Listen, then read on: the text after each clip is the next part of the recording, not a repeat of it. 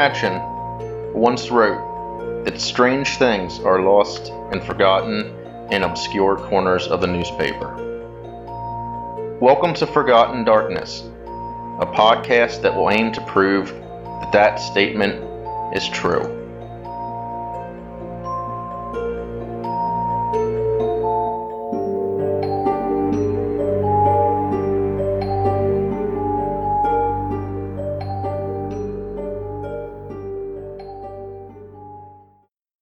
The next few episodes will likely be a little bit different than normal.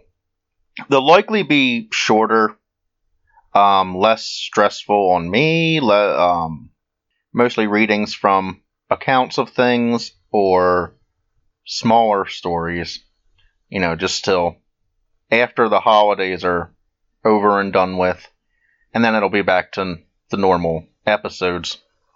This story is a reading from Witch Stories by Elizabeth Lynn Linton, a book written in 1861. But one of the most extraordinary things of all was that wonderful bit of knavery and credulity called the Devil of Glen Luce, when Master Tom Campbell set the whole country in a flame and brought no end of notice and sympathy upon him, his house and family. In 1654, one Gilbert Campbell was a weaver in Glen Luce, a small village not far from Newton Stewart.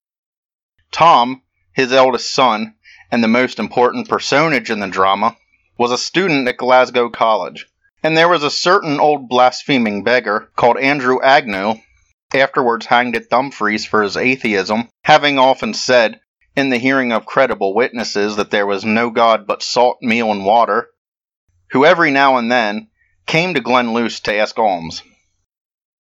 One day, old Andrew visited the Campbells as usual, but got nothing, at which he cursed and swore roundly, and forthwith sent a devil to haunt the house. For it was soon after this refusal that the stirs began, and the connection was too apparent to be denied. For what could they be but the malice of the devil sent by old Andrew in revenge?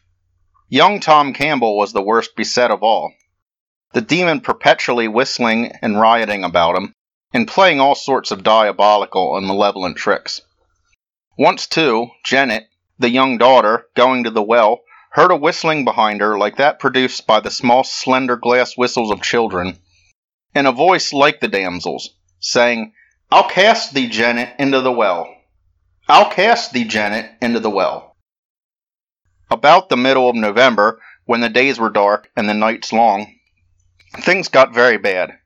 The foul fiend threw stones in at the doors and windows and down the chimney head, cut the warp in the threads of Campbell's loom, slit the family coats and bonnets and hose and shoon into to ribbons, pulled off the bedclothes from the sleeping children and left them cold and naked, besides administering sounding slaps on those parts of their little round rosy persons usually held sacred to the sacrifices of the rod opened chest and trunks, and strewed the contents over the floor, knocked everything about, and ill treated bairn and brother, and in fact persecuted the whole family in the most merciless manner. The weaver sent his children away, thinking their lives but barely safe, and in their absence there were no assaults whatsoever, a thing to be specially noted.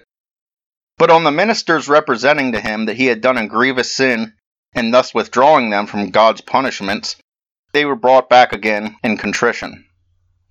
Only Tom was left behind, and nothing ensued until Tom appeared. But unlucky Tom brought the devil back with him, and then there was no more peace to be had. On the Sunday following Master Tom's return, the house was set on fire, the devil's doing. But the neighbors put the flames out again before much damage had ensued. Monday was spent in prayer, but on Tuesday the place was again set on fire, to be again saved by the neighbor's help. The weaver, in much trouble, went to the minister and besought him to take back that unlucky Tom, whom the devil so cruelly followed and molested. Which request he, after a time, condescended to, although assuring the weaver that he would find himself deceived if he thought that the devil would quit with the boy. And so it proved, for Tom, having now indoctrinated some of his juniors with the same amount of mechanics and legerdemain as he himself possessed, managed that they should still be sore troubled. The demon cutting their clothes, throwing peats down the chimney, pulling off turf and fuel from the roof and walls, stealing their coats, pricking their poor bodies with pins, and raising such a clamor that there was no peace or rest to be had. The case was becoming serious. Glen Luce objected to being made the headquarters of the devil, and the ministers convened a solemn meeting for fast and humiliation, the upshot of which was that Weaver Campbell was led to take back his unlucky Tom, with the devil or without him. For this was the point at issue in the beginning, the motive of which is not to be not hard to be discovered. Whereupon Tom returned. But as soon as he crossed the threshold, he heard a voice forbidding him to enter that house or any other place where his father's calling was exercised. Was Tom, the Glasgow student, afraid of being made into a weaver, consent or none demanded? In spite of the warning voice, he valiantly efforted, and his persecutions began at once. Of course they did. They were tremendous, unheard of, barbarous. In fact, so bad that he was forced to return once more for a time to the minister's house. But his imitator, or disciple, left behind, carried on business in his absence. On Monday, the twelfth day of February, the demon began to speak to the family, who, nothing afraid, answered quite cheerily, so that they and the devil had long confidential chats together, to the great improvement of mind and morals. The ministers, hearing of this, convened again, and met at Weaver Campbell's, to see what they could do. As soon as they entered, Satan began. Cum literatum is good Latin, quoth he. These were the first words of the Latin rudiments as taught in the grammar school. Tom's classical knowledge was coming into play. After a while, he cried out, A dog! A dog! The minister, thinking he was being alluded to, answered, He thought it no evil to be reviled of him. To which Satan replied civilly, It was not you, sir, I spoke to. I meant the dog there. For there was a dog standing behind their back. They then went to prayer, during which time Tom, or the devil, remained reverently silent, his education being not yet carried out to the point of scoffing.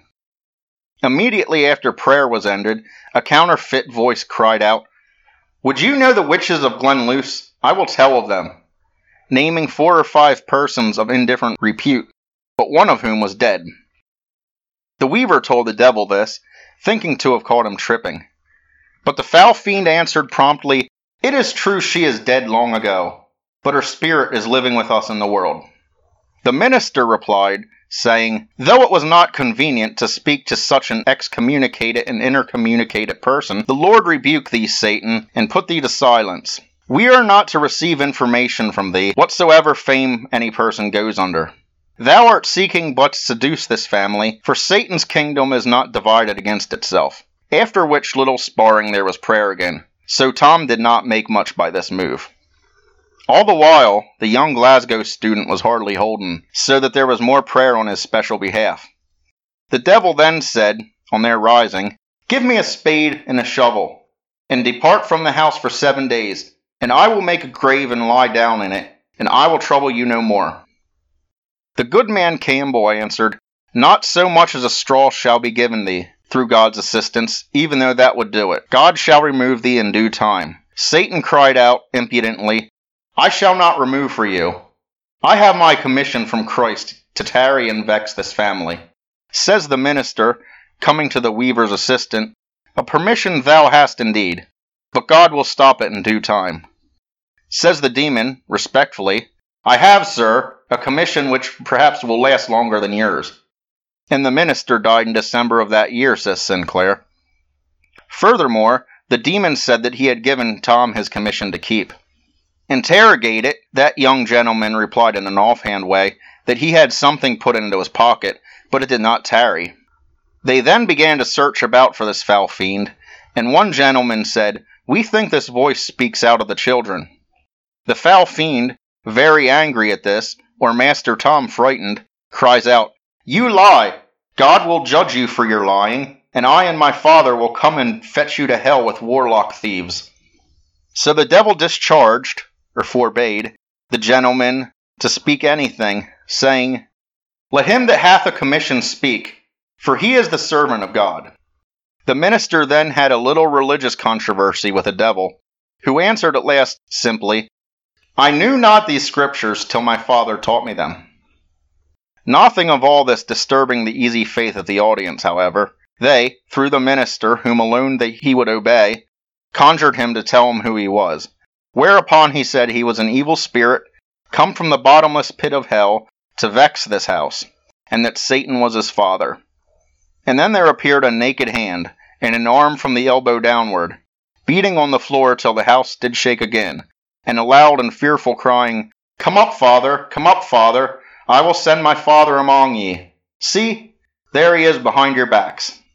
Says the minister, I saw indeed a hand and arm when the stroke was given and heard. Says the devil, Saw ye that? It was not my hand, it was my father's. My hand is more black. Oh, said Gilbert Campbell in an ecstasy, that I might see thee as well as hear thee. Would ye see me? says the foul thief. Put out the candle, and I shall come but the house among you like fireballs. I shall let you see me indeed. Alexander Bailey of Dunragget said to the, said to the minister, Let us go, Ben, and see if there is any hand to be seen. But the demon exclaimed, No, let him come Ben alone. He is a good honest man. His single word may be believed. He then abused Mr. Robert Hay, a very honest gentleman, very ill with his tongue, calling him witch and warlock, and a little while after cried out, A witch! A witch! There's a witch sitting upon the roost. Take her away. He meant that there was a hen sitting on one of the rafters. They then went to prayer again, and when ended, the devil cried out, If the good man's son's prayers at the College of Glasgow did not prevail with God, my father and I had wrought a mischief here ere now. Ah, Master Tom, did you then know so much of prayer and the inclining of the counsels of God? Alexander Bailey said, Well, I see you acknowledge a God, and that prayer prevails with him, and therefore we must pray to God, and commit the event to him. To which the devil replied, having an evident spite against Alexander Bailey. Yes, sir, you speak of prayer with your broad lipped hat. For the gentleman had lately gotten a hat in the fashion with broad lips. I'll bring I'll bring a pair of shears from my father which will clip the lips of it a little. And Alexander Bailey presently heard a pair of shears go clipping round his hat, which he lifted to see if the foul thief had met had meddled with it. Then the fiend fell to prophesying. Tom was to be a merchant, Bob a smith, John a minister, and you a lawyer, all of which came to pass. Turning to Janet, the good man's daughter, he cried, Janet Campbell, Janet Campbell, wilt thou cast me thy belt? Quoth she, What a witty would you would thou do with my belt? I would fain, says he, fasten my loose bones together. A younger daughter was sitting busking her puppies, dressing her puppets or dolls, as young girls are used to do. He threatens to ding out her horns, that is, Brainer, but he but says she quietly, No, if God go to the fore, and so falls to her work again. The good wife having brought out some bread, was breaking it, so that every one of the company should have a piece. Cries he, Grizel Wyllie, Grizel Wyllie, give me a piece of that haver bread. I have gotten nothing this day from Margaret. That is, as they speak in the country, Margaret. The minister said to them all, Beware of that, for it is sacrificing to the devil. Marit was then called, and inquired if she had given the foul fiend any of the bread. No, says she, but when I was eating my due piece this morning, something came and clicked it out of my hands. The evening had now come, and the company prepared to, to depart. The minister and the minister's wife, Alexander Bailey of Dunragget with a broad lipped hat, and the rest. But the devil cried out in a kind of agony, Let not the minister go. I shall burn the house if he goes. Weaver Campbell, desperately frightened, besought the minister to stay, and he, not willing to let them see to see them come to mischief, at last consented. As he turned back into the house, the devil gave, gave a great gaff of laughing, saying, Now, sir, you have done my very bidding, which was unhandsome of Tom, very. Not thine, but in obedience to God I have returned to bear this man company, whom thou dost afflict, says the minister, nowise discomposed, and not disdaining to argue matters clearly with the devil. Then the minister discharged all from speaking to the demon, saying that when it spoke to them, it must kneel and pray only to God. This did not suit the demon at all. He roared mightily and cried, What? Will ye not speak to me? I shall strike the bairns and do all manner of mischief. No answer was returned, and again the children were slapped and beaten on their rosy parts, where children are accustomed to be whipped. After a while, this ended too, and then the fiend cried out to the good wife, Grizel, put out the candle. Shall I do it? says she to the minister's wife.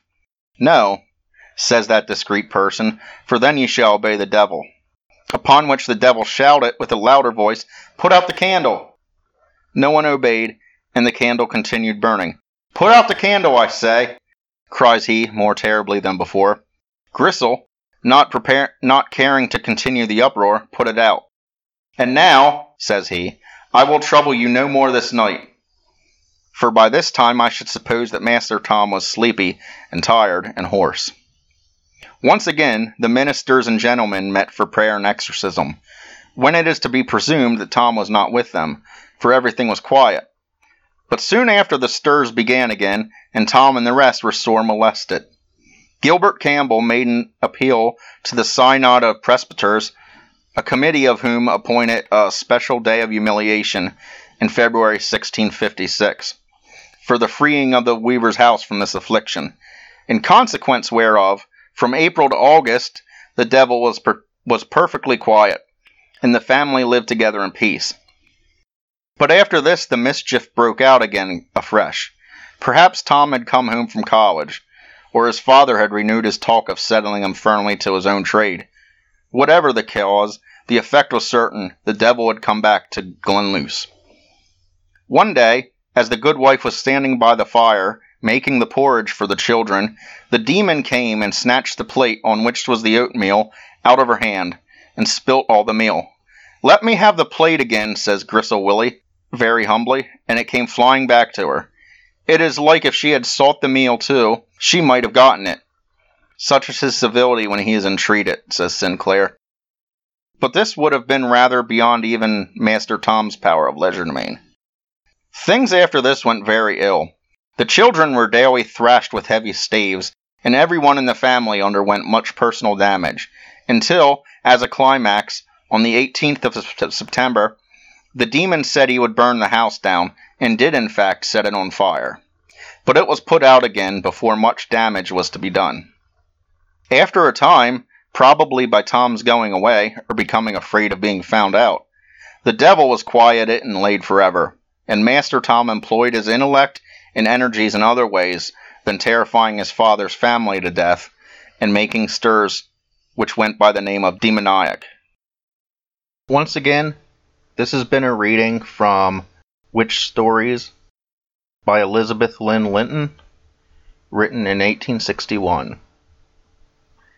And until next time, this is Andrew signing off.